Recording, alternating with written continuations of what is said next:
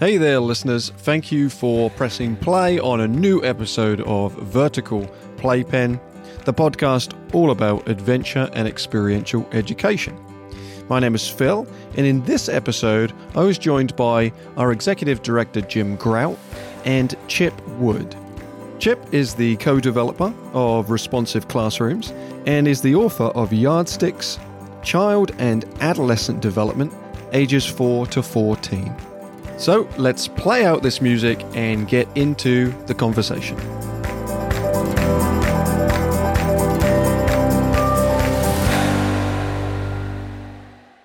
Thank you so much for joining us on the podcast, Chip. Uh, I appreciate the uh, the taking the time to do this with us, but also your connection to us at High Five.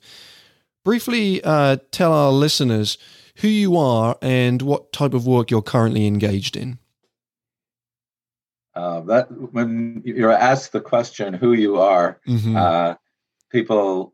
Uh, e. Cummings used to say, "We're a what do you do society," and, and he was on to something. I think as a poet, certainly. Um, so uh, when I hear that question, I always uh, try to reflect on uh, who have I become. I certainly I feel that I've always been a a person from from the time of my youth uh, who was very playful, uh, had an imagination, enjoyed being in the out of doors, spent a lot of time in tidal pools and with my sister and uh, naming every hermit crab in sight uh, by name. Uh, and those kinds of um, adventures uh, in my work as a as a kid uh, if you will, being play being our work, led me to uh, work with children most all of my life. So I'm someone who spent time in camps and as counselor and camp director, and then had the opportunity to spend a lot of time in, directly in uh, social work uh, during the civil rights era in the 60s and uh, and think about the future of those the children who were growing up in that in that era and the work that was going to be ahead of me after I had a, a degree in community organization from Howard University in Washington D.C. What I would do with that, um, working in Washington and New York during the the '60s, and following that to to to become a school principal in uh, the 70s in Massachusetts. A friend of mine uh, brought me up to teach in a MAT program at UMass, and I brought all of my community organization bags with me, realizing that, in fact, uh, when you were able to use those skills in leading a school, uh, really it was more important than anything they taught in the schools of education, uh, which was that you learned how to organize a community uh, and to make it effective and be a community where play was important. And so I'm a person uh, who I am, just to say that part of it, uh, somebody who likes to is curious, likes to be trying things out, and I haven't lost that. Uh, I sometimes say I have this five year old inside me that won't give up. that that's probably because my parents named me Chip Wood, which was about the corniest nickname you could get, and pay your price in the on the playground as a child. But uh, yeah, I'm really grateful to still have that play orientation at this stage of my career.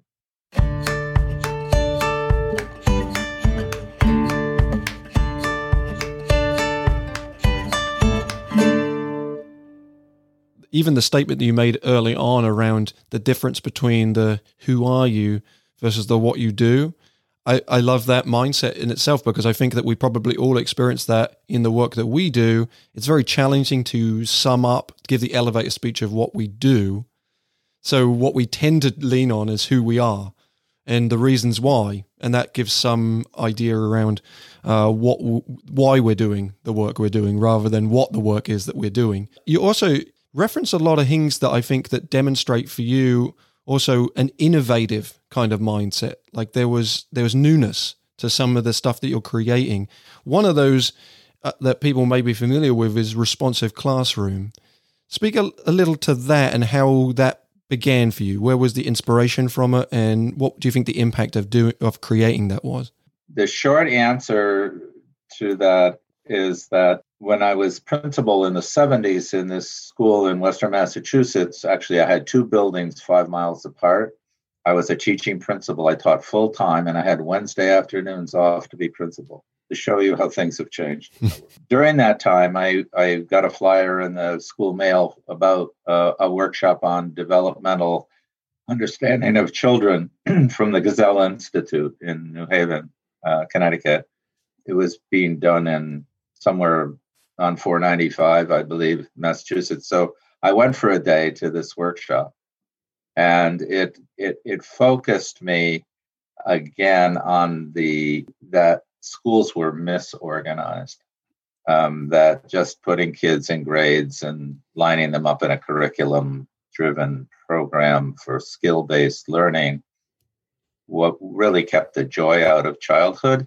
Mm. And we, we were running a school then that was full of joy and mixed age groupings and all kinds of different things going on that were innovative.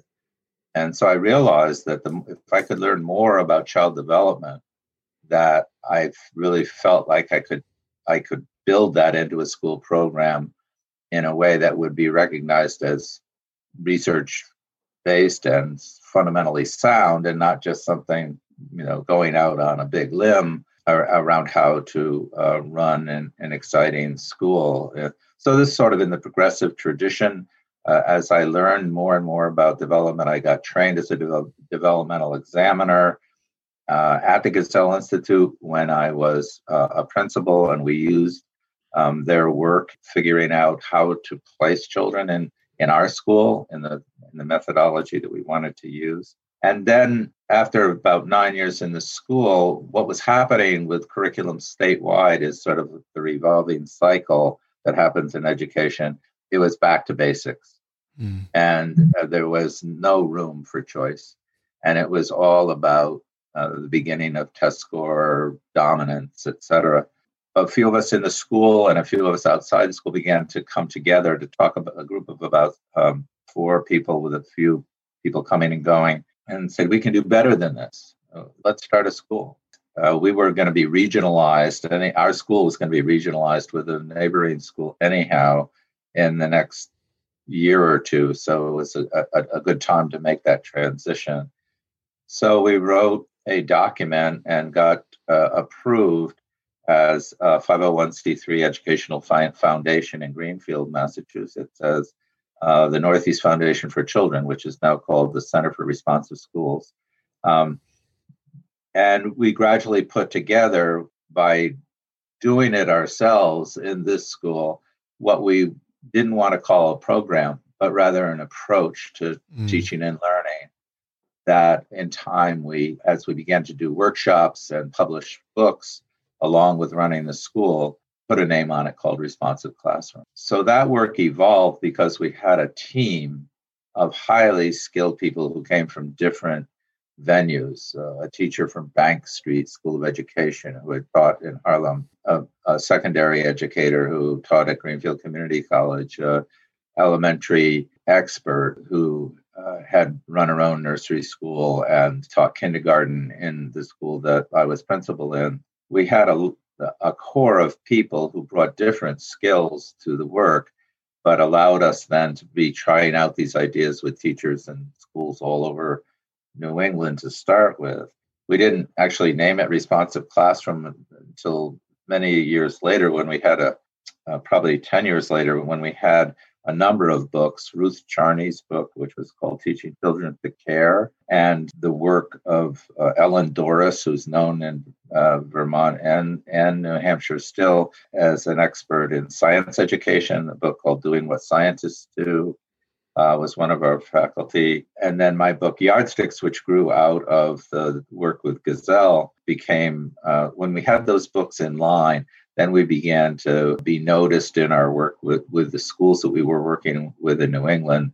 Interestingly, the Washington, D.C. public schools got word of us. We went down to do some work with them, talk with their superintendent, assistant superintendent for early childhood education, and realized when we were going into the first very important meeting with them, we didn't know what we were going to call this thing.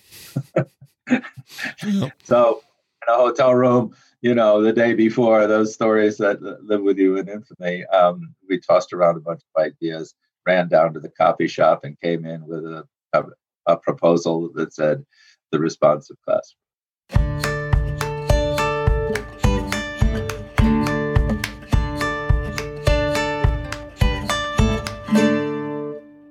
you mentioned the once again the innovation and and you also mentioned earlier the the five year old child that never gives up inside of you. What feeds that child? What feeds that innovation for you? What gives you the energy to keep wanting to do those things? I think two things. I think a spiritual drive and a focus on social justice.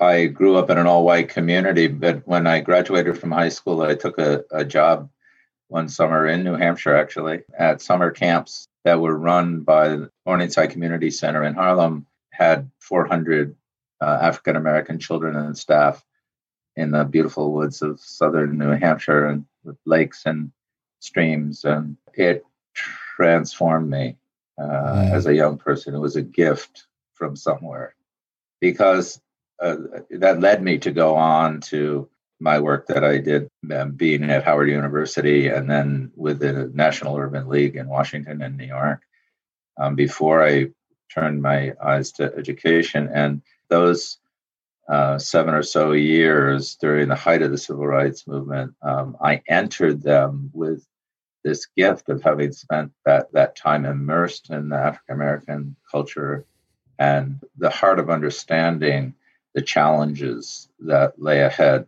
uh, for so many people. In education, I've always felt that, and I think responsive classroom um, mirrors the, the tremendous need to integrate social and academic learning. Um, I, I don't like particularly the rise to power of the SEL focus because I think it's a dichotomy that falsely divides learning. Uh, the, the great anthropologist Barbara Rogoff said, We learn for social reasons. We learn in order to be effective in the world. All, mm-hmm. all children, that's what they do. Whatever culture they're moving into, they're learning to tr- figure out how to be effective in that mm-hmm. culture mm-hmm. or, or in a broader, a broader multicultural experience. And to th- sort of say that we have to catch up with the SEL work is is a convenient way to say that we have to pay homage to it within the strong academic driven test driven society that we have um, become mm. uh, which is it, it is doing such damage in uh, underserved communities. That continues to drive me. My th- this idea of saying that social and academic learning should never be separated if we are to have a true democratic society. Responsive classroom, I believe, has at its heart two major components that Ruth Charney talked about. One is that we, we need to teach for nonviolence. We need to teach for nonviolence is a much stronger thing to say than to say we need social and emotional learning in my book. Mm-hmm. And um, also that we need to be able to be able to differentiate what children really need in their learning based on a better understanding of the of the cultures that they come from, a better understanding of uh, how we as white people communicate with the children that we teach because the teaching force is predominantly white, predominantly female. How do we help people focus on how to make learning meaningful with choices that fit into what children know, not a medical model that focuses on what children don't know. As you state, the piece around social and academic being paired, I think of those people in, in, an analogy, those people who say they're apolitical. I don't want to deal with politics. Well, then you can't survive in society because everything is in is interacting with politics. That's a part of the war, and I think that the same thing goes into education. You can't really do education without the social component. one more quick thing about that that just triggered for me is that I always used to hear this phrase that that edu- that the schoolhouse is the cradle of democracy. So the other thing about responsive classroom was about creating responsive classrooms.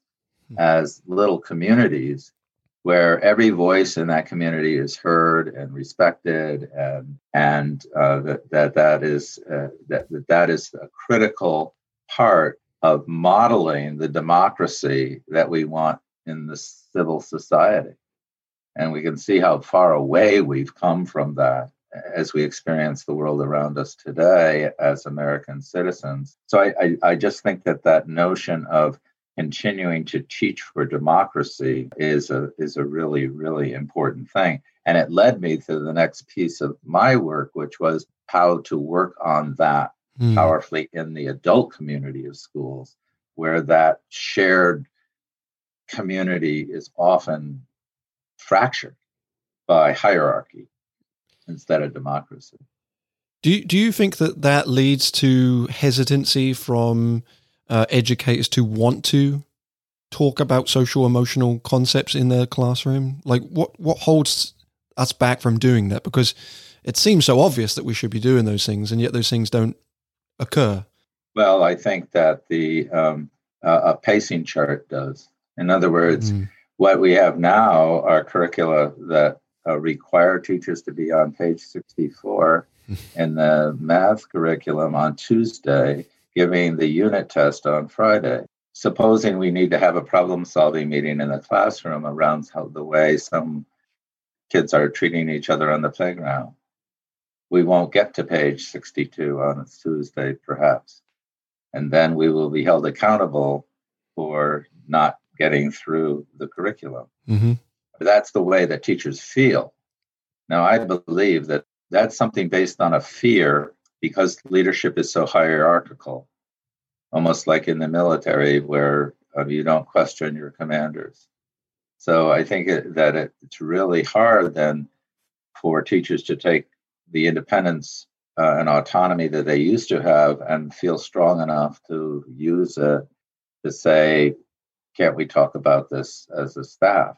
Mm-hmm the and the leaders themselves don't feel strong enough to say we need to talk about this as a staff often and to really have the courage to to build a community that might not follow the direct mandates of the hierarchy of the Department of Education or uh, whatever whoever they're working under their superintendent their school board and i think that that's where i connect with what john lewis called good trouble. You got to get in trouble and you got to get in good trouble. My, my, I remember this to my first supervisor in graduate school um, in social work.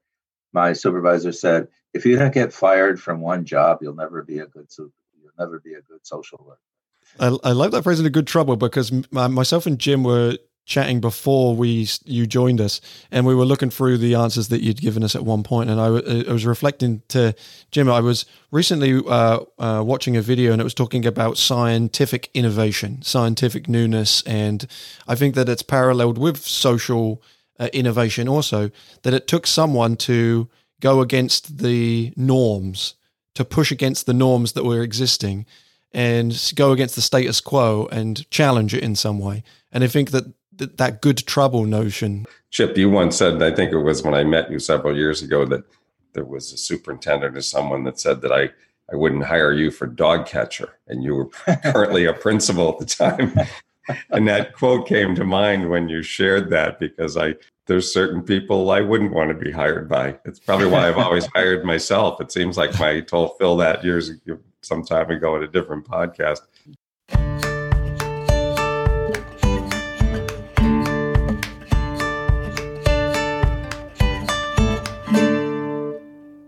Talking about now the connection between yourself, Chip, and High Five. Maybe Jim, you could share how the connection began, and then mm. Chip will follow up with what parallels you think there are between our work and what draws you to work and connect with High Five.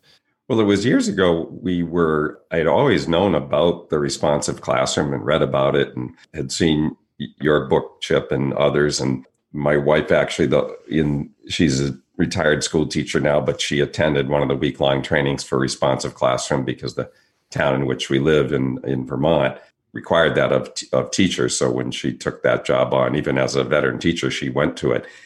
And we could never get much information about it. I remember contacting them and you know said, could we attend a workshop? And no, you you couldn't because you had to be part of a school or whatever it might be. So it was always a little bit of a mystery. And then the the work came up with the Erving Elementary School in Erving, Massachusetts. Uh, the principal was uh, Jim Trill at the time. And he innocently said he we'd love to have you. We were going to do some staff development work with his faculty and staff. He said, but I have a person who's going to join us. He's a consultant with us. And, you know, do you mind if he's present and comes along? And I said, sure. You know, who, who is it? And he, he said, well, it's, it's Chip Wood, the uh, one of the co-founders of the Responsive Classroom, and I just had a smile to myself to say I've been trying to meet this person or find some connection with the Responsive Classroom and the work that you and others did, and uh, never would have envisioned it came about came would come about so almost haphazardly or fortuitously. And then we met that first year at Erving, and I think two more years after that, and it just began to be a, a, delightful and very enjoyable beginning of a connection and a relationship that has now led to the work you're doing with us at High Five, and just uh, fascinating how things take place. You you you don't predict how they're going to unfold, but uh, I would never have expected that's how we would first encounter one another. Going back in my history to uh, outdoor leadership, when I started first started doing the work with Jim and, and your staff at Northfield Mountain in those sessions with the Erving with the Erving faculty, it just brought back so many memories for me in terms of when we were first starting the Greenfield Center School and, and responsive classroom. We had the wonderful opportunity to work with someone who was a lot of fun in outdoor education, Larry Buell, whose uh, child uh, he had one of his children in our school when it first began. So he became sort of an advisor to us about the out of doors. And uh, we all did a lot of training with him and ropes course training and all that kind of stuff that you guys do. Overnight experiences. We took all of our classes out overnight early uh, in their school experience so that they got a chance to do the things that a lot of outdoor programs do of, you know, building classroom communities you do as well, building classroom community strength in the out of doors and hoping that they can bring it back indoors with them when they get back into school. It, it, helped us to really think about how important the outdoors was and that to never never lose it. So a, a lot of the things that we worked on uh, after that experience in, in in our school, what was the meaning of recess, for instance? Uh, and what kinds of things could go on at recess besides um, the things that we you don't want to have going on at recess? And uh, how can you have people who are considered assistants not be the only people on the playground? That children need to see their teachers on the playground even if it isn't in the union contract and that they need to see their teachers in the lunchroom, even if it isn't in the union contract, because otherwise you break the trust between student and teachers because the students get it right away. Oh, this isn't important. Mm-hmm. I can, this person only yells at us on the playground or blows a whistle on the playground instead of being a partner in, in our play. We did a lot of that work in schools and people loved it. They loved doing the um, when we would do our week long summer workshops, the time they enjoyed the most was recess because we we taught it and we we did the kind of games when when we were playing the I don't know what you called it, Jim, but the last time we were together, that car game where you have to drive people around um, with your eyes closed. Oh, car, car and driver. Yeah. Car and driver. I it just, I mean, it came right back. Oh, I remember this. uh, and so uh, when people ask me, can you tell in one sentence, can you tell me about responsive classroom? I always would say, yep. We took summer camp and we dropped it down in the middle of public school. That was because um, I took my camp experiences and my early center school experiences and um, and now the all the all the work that you have done in adventure leadership moving that into the leadership realm connected to all that philosophy is sort of where I've come to from the opposite direction, which is to take all to taking all that philosophy, putting it into in-school programs, and then into the adult community building in schools through the work of Parker Palmer and my training with him as a facilitator for reflection and deep trust in a school community that has to be involved in not just sitting around and talking or listening to each other, but also engaging in action like fun outdoor games or singing or other kinds of, of, of protocols that, that are not in the head alone. And so it feel it felt to me as I began to as we began to connect that um, and Jim, as you and I talked about how you know there just isn't enough time to reach into a community like Erving with just the outdoor adventure stuff. It doesn't hold. And I I found that to be so true that if you're doing a facilitated reflective workshop with a school, it doesn't hold because there's so many other outside demands. Uh, it seemed really simpatico uh, I felt like when you were talking, Phil, about innovation, I felt like, oh, well, here is a place where I, I can step into a community of innovators and and join the conversation. Well, it met a great need for us too in terms of, you know, part of the work that you're seeing Sue now with the Edge of Leadership in the Keene, New Hampshire schools, and having that fully integrated. Our home base is is basically their classroom. They they only come to the outdoors sort of bookending their their year long experience with us. And that's purposeful so that the the community of learners that gathers in the room whatever the shape of the room is and whether it has windows or no windows it doesn't matter is that that's where we want to do our work to promote that kind of integration that you spoke of you know that all learning is social learning and it's a combination of academic and social and that's in its finest form. So the as we continued to have conversations, it just was enriching us so much as a staff in terms of the way you've integrated that over the years. And uh, it just did seem like a, a, very fortuitous finding of one another, you know, in the organization. So we, we've greatly appreciated and look forward to growing together too. We still have gas left in these tanks. I think that's that the expression. A friend of mine used to say that. Yep.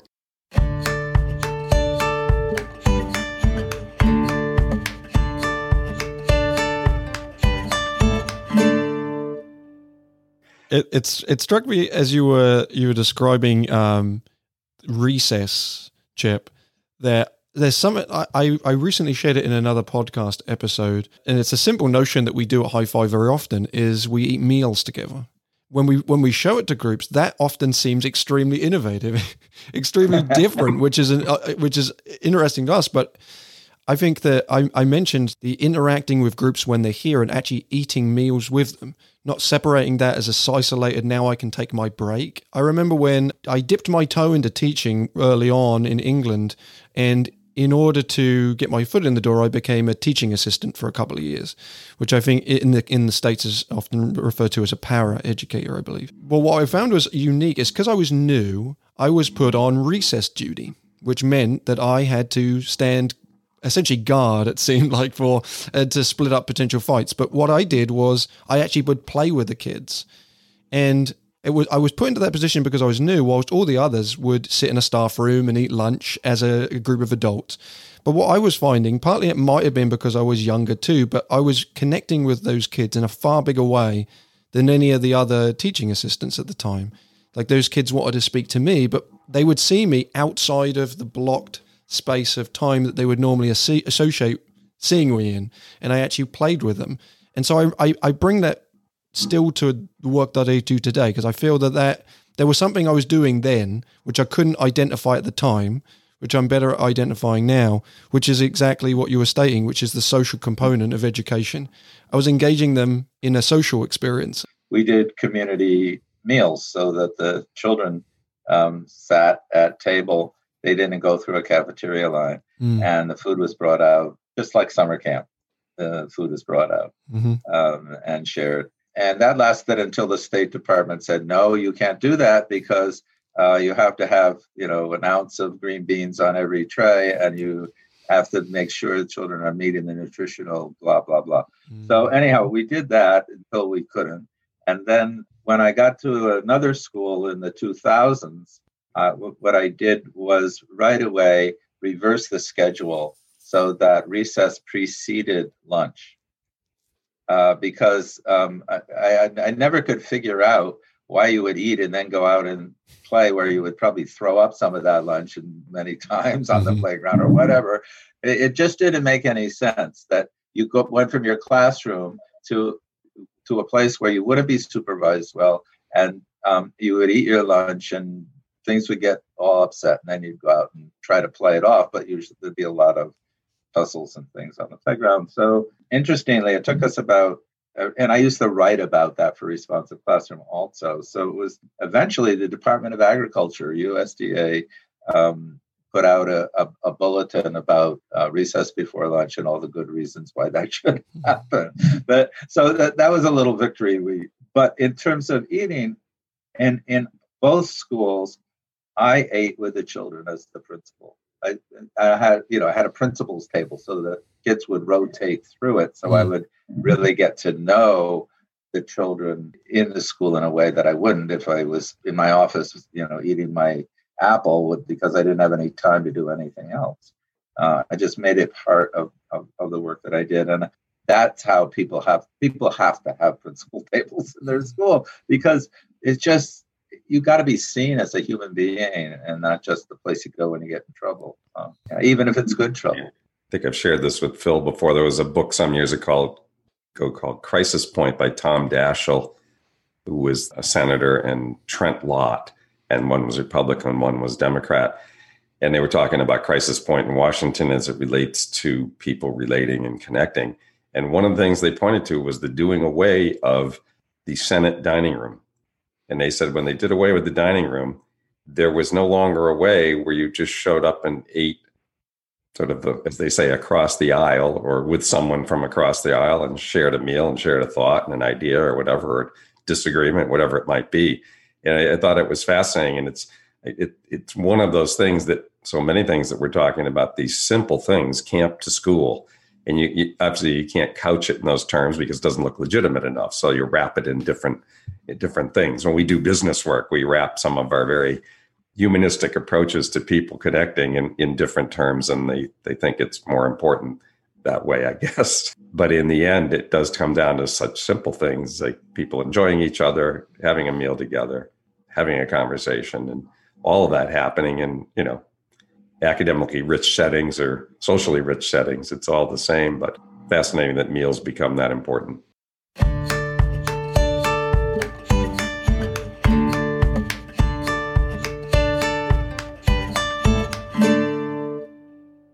as we look towards the future of education, what gives you hope? What makes you feel optimistic?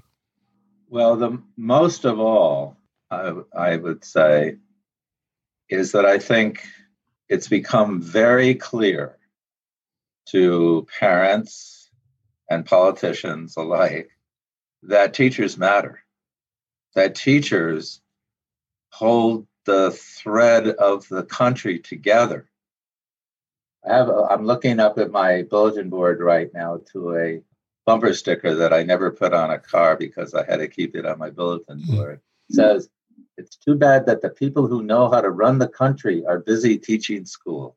and I think that the parents of this country have come to a full realization that they're not teachers. And I would hope that parents would um, that they are their children's first teachers, absolutely, but that they need to, and I think they many of them do, and more so now, appreciate the power of the teacher to hold a group of children for seven hours a day in a respectful learning environment that makes life meaningful for them and allows life to be meaningful for the parents while their children are in a trusting in a trusted place for the most part. And that's not to say that schools are perfect by any stretch of the imagination, but it is to say that we have we have seen how how in fact teachers are essential workers but that we do not respect them as essential workers. We do not pay them as essential workers.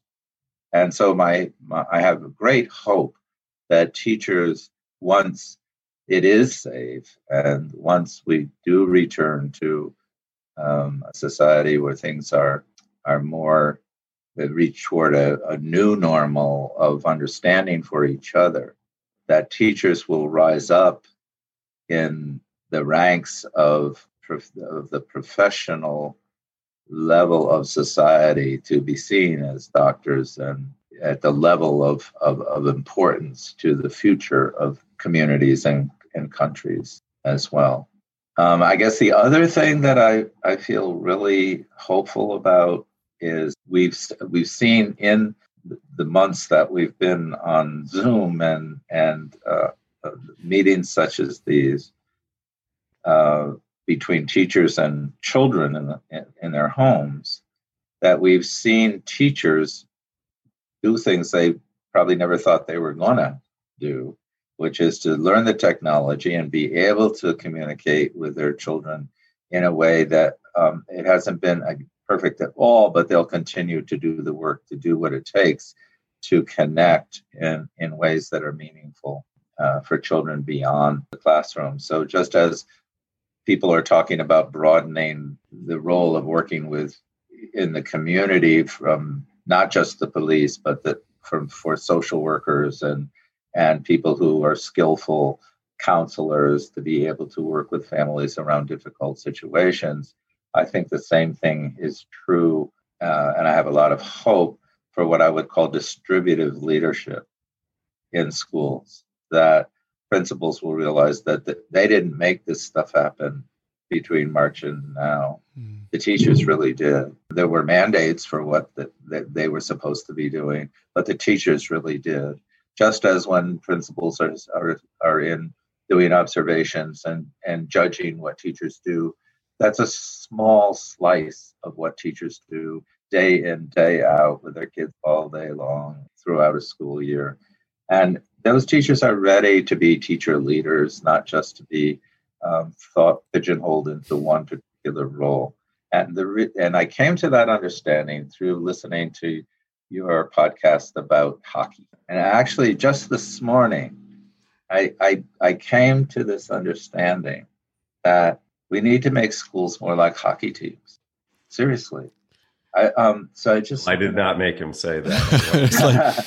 I, am gonna I, I I wanted to n- note that in in hockey teams, and you all guys all know this. Probably you've d- talked about this. Was maybe you do it talk with the hockey teams about it. But you hockey teams, right? They have lines, and they have shifts, and they have penalties, and they have goalies, and everybody plays a different role uh, depending on the need in the community at the time on the ice and off the ice i'm sure. But the, it's the it, it's the it's the the distributed leadership of a hockey team is probably the most distributed leadership of any team sport i know. And i'm i would assume from what i heard on that podcast that the successful ones are the ones who aren't out for star power. Hmm but 14 pounds. And I'm hopeful and that in working with you, I can learn how to be a good hockey player. I'm still hoping on that too. But I agree. I think that uh, me learning about hockey, not having that in my in my country to the same extent, I was immediately surprised when I was speaking to some of the coaches and said, "Oh yeah, they don't go in the locker room and they don't talk to the players before the games. Like the players control that space." They exactly as you say distribute the leadership amongst all of them instead of this person coming in with a flip chart and saying you you're going to do this you're going to do this. They coach them and train them and then they let them figure it out. And I think that's uh, it's unique to me in terms of seeing sports because you always see this figurehead of this coach or the manager is in control. And I was kind of surprised that I remember saying that to Jim at the first, like, really? They don't go in the locker room? Strange to me. Well, I thought in this podcast we might win over some teachers. I had no idea we're probably winning over every hockey player in the country as well. Uh, so thank thank you so much for taking the time, Chip, and joining us. For those listeners who are listening to this and saying, "Oh, I wish we could uh, ask more. or wish we could have gone deeper in some areas," that is certainly the plan with Chip. So this so hopefully won't be a one-off thing that you're listening to, and we will be able to delve into some of the things that he talked about and tap into his his uh, massive experience in the field of education. So uh, thank you, Chip, for taking the time and, and connecting with us. I enjoyed it a lot. Thank you, guys.